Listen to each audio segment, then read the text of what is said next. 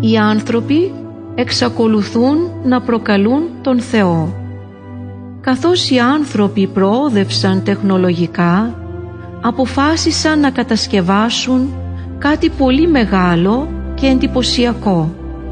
Είπαν λοιπόν μεταξύ τους «Ελάτε να χτίσουμε μία πόλη και έναν πύργο που η κορυφή του να φτάνει στον ουρανό για να γίνουμε ονομαστοί». Ο Θεός όμως όταν είδε το έργο που άρχισαν να κατασκευάζουν οι άνθρωποι το θεώρησε πολύ αλαζονικό και αποφάσισε να το σταματήσει. Έτσι προκάλεσε σύγχυση στη γλώσσα τους ώστε να μην καταλαβαίνει ο ένας τη γλώσσα του άλλου και να μην μπορούν να συνεννοηθούν. Η πόλη εκείνη ονομάστηκε Βαβέλ. Από εκεί διασκορπίστηκαν οι άνθρωποι σε ολόκληρη τη γη. Ένας βοσκός υπακούει στον Θεό. Στην πόλη Χαράν, στη Μεσοποταμία, ζούσε ο Αβραάμ και η γυναίκα του η Σάρα.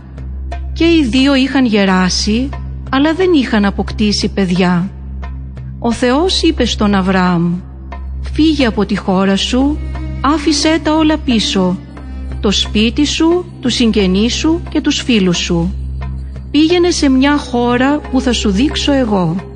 Θα γίνεις εσύ ο γενάρχης ενός μεγάλου έθνους και θα σε ευλογήσω ο Αβραάμ έκανε όπως του είπε ο Θεός. Πήρε μαζί του τη γυναίκα του τη Σάρα, τον ανεψιό του τον Λότ και ξεκίνησαν. Πήραν μαζί τους όλα τους τα υπάρχοντα, ακόμα και τα ζώα, καθώς και τους άνδρες που τα φρόντιζαν. Ξεκίνησαν για την Χανάαν. Το ταξίδι κράτησε πολύ. Όταν έφτασαν στη Χανάαν, είπε ο Θεός στον Αβραάμ αυτή τη χώρα θα τη δώσω σε σένα και στους απογόνους σου. Ο Αβραάμ έκτισε τότε στον τόπο όπου είχε μιλήσει με τον Θεό ένα θυσιαστήριο και τον ευχαρίστησε. Ο Αβραάμ ήταν πολύ πλούσιος, είχε πολύ ασήμι και χρυσάφι και πολλά πρόβατα και κατσίκια. Ο ανεψιός του ο Λότ είχε και αυτός πολλά πρόβατα και κατσίκια. Έτσι γινόταν όλο ένα και δυσκολότερο να βρουν λιβάδια και βοσκοτόπια που θα ήταν αρκετά μεγάλα για τα κοπάδια τους. Όλο και πιο συχνά οι βοσκοί του Αβραάμ μάλωναν με τους βοσκούς του Λότ για την τροφή των ζώων. Ο Αβραάμ είπε στον Λότ «Ας μη μαλώνουμε μεταξύ μας, είμαστε όλοι μία οικογένεια, όλη η χώρα είναι στη διάθεσή σου» Ας χωρίσουμε λοιπόν. Αν εσύ πας προς τα αριστερά, εγώ θα πάω προς τα δεξιά. Και αν εσύ πας προς τα δεξιά, εγώ θα πάω προς τα αριστερά. Ο Λότ κοίταξε ολόγυρα. Είδε την κοιλάδα του ποταμού Ιορδάνη που ποτιζόταν ολόκληρη και ήταν καταπράσινη. Γι' αυτό ο Λότ πήγε προς τα εκεί. Ο Αβραάμ έμεινε στη χώρα Χανάν. Ο Θεός είπε στον Αβραάμ «Οι απόγονοί σου θα είναι τόσο πολλοί σαν τους κόκκους της άμμου στη γη». Ο Αβραάμ όμως είπε «Δεν έχω παιδιά, τώρα γέρασα.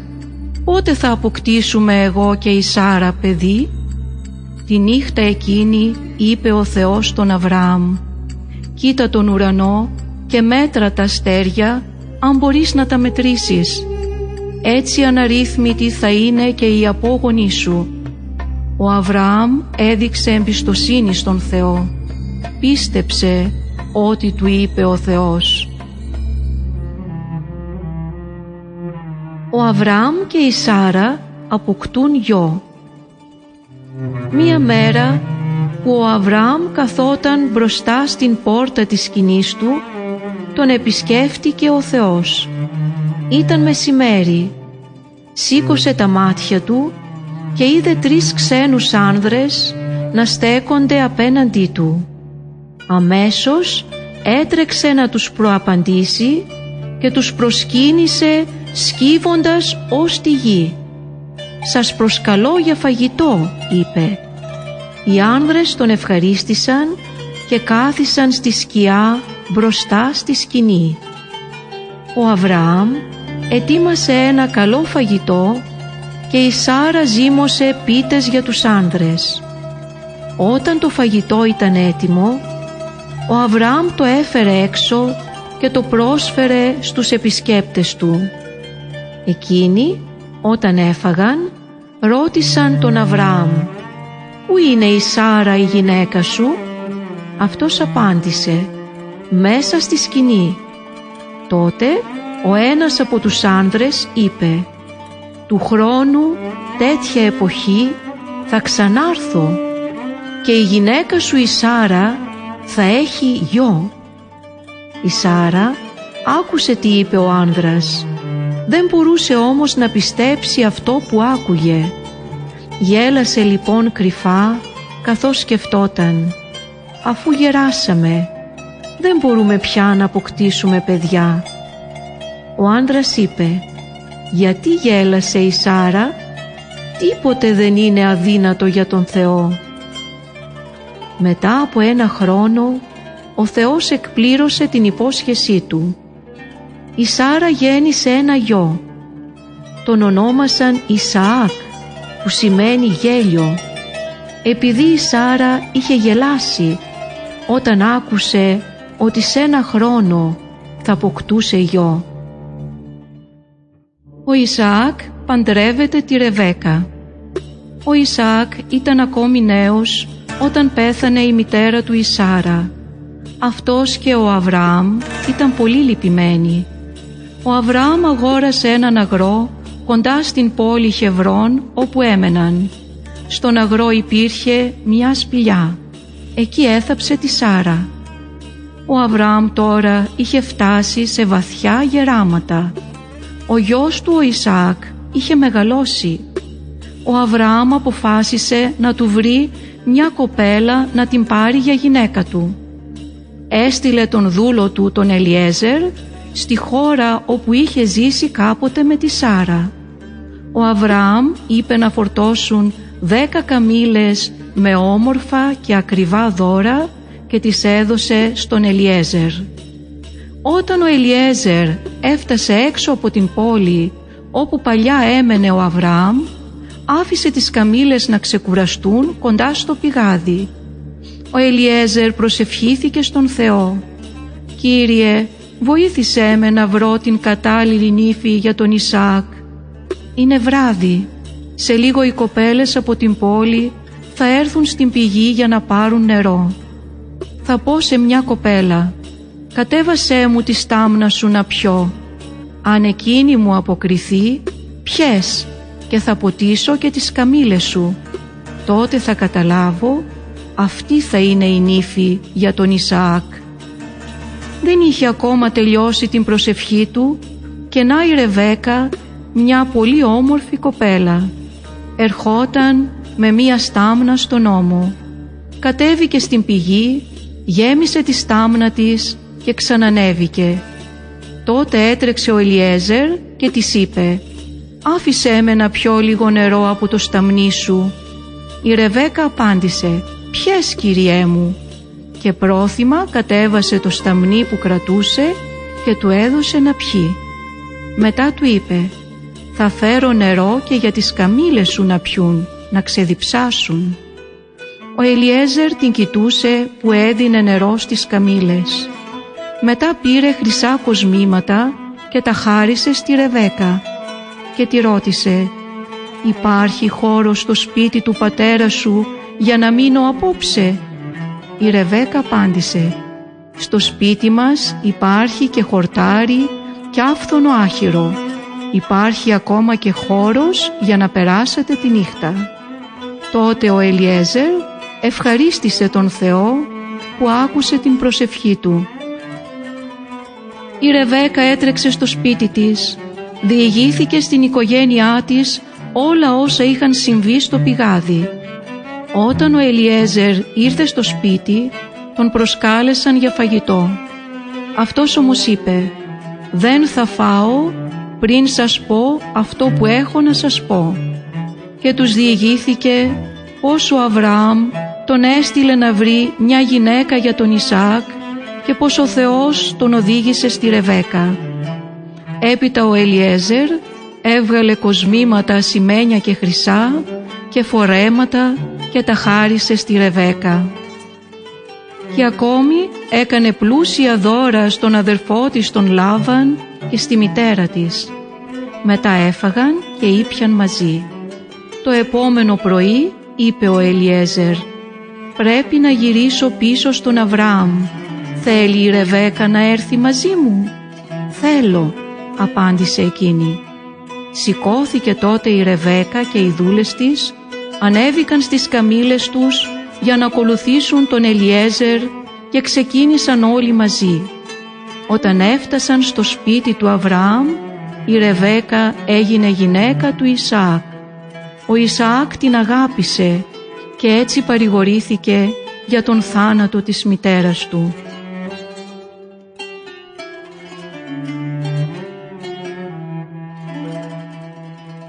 Δύο διαφορετικά αδέρφια η Ρεβέκα και ο Ισαάκ απόκτησαν δύο γιους. Ήταν δίδυμοι. Όμως, από τη γέννησή τους κιόλας, τα δύο αδέρφια ήταν εντελώς διαφορετικά. Τον πρώτο τον ονόμασαν Ισάφ. Είχε κόκκινες τρίχες σ' όλο του το σώμα. Τον δεύτερο τον ονόμασαν Ιακώβ. Όταν γεννήθηκε ο Ιακώβ, κρατούσε με το χέρι του τη φτέρνα του αδερφού του, του Ισάφ. Τα παιδιά μεγάλωσαν. Ο Ισάφ έγινε πολύ καλός κυνηγός. Του άρεσε να βγαίνει στο δάσος και στους αγρούς και να κυνηγά. Ο Ισαάκ αγαπούσε ιδιαίτερα τον Ισάφ. Ο Ιακώβ ήταν ήσυχος άνθρωπος και του άρεσε να μένει στη σκηνή. Έγινε βοσκός και φρόντιζε για τα πρόβατα και τα κατσίκια. Ο Ιακώβ ήταν η συμπάθεια της μητέρας του της Ρεβέκας. Ο Θεός της είχε πει πριν από τη γέννηση του Ισάφ και του Ιακώβ «Ο μεγαλύτερος γιος θα υπηρετήσει τον μικρότερο». Κάποτε ο Ισάφ γύρισε στο σπίτι πολύ κουρασμένος και πεινασμένος. Ο Ιακώβ μόλις είχε μαγειρέψει φακές. Ο Ισάφ είπε στον Ιακώβ «Έλα, άσε με να φάω από αυτό το κοκκινοπό φαγητό, γιατί είμαι εξαντλημένος». Ο Ιακώβ του απάντησε «Πούλησέ μου σήμερα τα δικαιώματά σου του πρωτότοκου γιου». Και ο Ισάφ είπε εγώ πεθαίνω τώρα από την πείνα. Τι να τα κάνω τα δικαιώματα του πρωτότοκου γιου» «Ορκίσου το μου τώρα», του είπε ο Ιακώβ. Ο Ισάβ του το ορκίστηκε. Τότε ο Ιακώβ έδωσε στον Ισάβ ψωμί και φακί. Έτσι ο Ισάβ αντάλλαξε τα δικαιώματα του πρωτότοκου γιου με ένα πιάτο φακές Τώρα ο Ιακώβ δικαιούνταν όλα όσα είχε ο πατέρας του. Ο Ισαάκ είχε πια γεράσει. Τα μάτια του είχαν εξασθενήσει τόσο που δεν έβλεπε καθόλου. Μία μέρα κάλεσε τον Ισάφ και του είπε «Εγώ γέρασα και δεν ξέρω ποια μέρα θα πεθάνω. Πάρε λοιπόν τα κυνηγετικά σου όπλα και πήγαινε στην εξοχή να μου φέρεις κυνήγι. Ετοίμασέ μου ένα νόστιμο φαγητό, όπως μου αρέσει και φέρε μου να φάω για να σε ευλογήσω πριν πεθάνω. Η Ρεβέκα άκουσε τι είπε ο Ισαάκ στο γιο του τον Ισάφ και θυμήθηκε αυτό που της είχε πει ο Θεός. Ο μεγαλύτερος γιος θα υπηρετήσει τον μικρότερο. Φώναξε λοιπόν κοντά της τον Ιακώβ και του είπε «Πρόσεξέ με και κάνε ό,τι σου πω. Πήγαινε στο κοπάδι και φέρε μου δύο καλά κατσικάκια.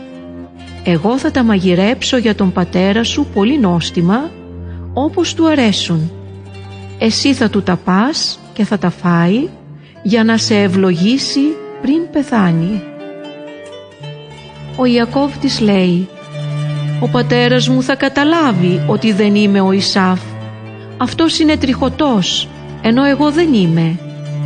Τότε η Ρεβέκα πήρε το δέρμα των κατσικιών και σκέπασε με αυτό τα χέρια του και τον λαιμό του. Ο Ιακώβ έφερε στον πατέρα του το φαγητό. Ο Ισαάκ ρώτησε «Ποιος είναι» Ο Ιακώβ είπε «Εγώ είμαι, ο γιος σου ο Ισάφ». Ο Ισαάκ όμως ήταν δύσπιστος. Τον κάλεσε κοντά του για να ψηλαφίσει τα χέρια του και έπειτα είπε «Η φωνή είναι του Ιακώβ, αλλά τα χέρια του Ισάφ». Ο Ισαάκ έφαγε το καλό φαγητό και τότε έβαλε τα χέρια του πάνω στον Ιακώβ και τον ευλόγησε «Να έχεις την ευλογία μου, σε σένα να ανήκει η χώρα που υποσχέθηκε ο Θεός στον πατέρα μου τον Αβραάμ. Ο Θεός να σου χαρίζει άφθονο σιτάρι και κρασί. Εσύ να είσαι ο Κύριος και ο αδερφός σου ο υπηρέτης. Μόλις ο Ιακώβ έφυγε, γύρισε ο Ισάφ από το κυνήγι. Ετοίμασε και αυτός ένα νόστιμο φαγητό, το έφερε στον πατέρα του και είπε «Πατέρα, ευλόγησέ με». Τότε αναγνώρισε ο Ισαάκ τη φωνή του Ισάφ.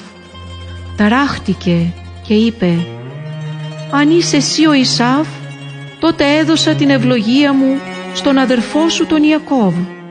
Δεν μπορώ πια να την πάρω πίσω». Ο Ισάφ θύμωσε πολύ με τον αδερφό του τον Ιακώβ. Ήθελε να τον σκοτώσει. Όταν η Ρεβέκα το έμαθε, φώναξε τον Ιακώβ και του είπε «Πήγαινε στον θείο σου τον Λάβαν, στην πόλη Χαράν, μείνε εκεί, ώσπου να περάσει ο θεμός του αδερφού σου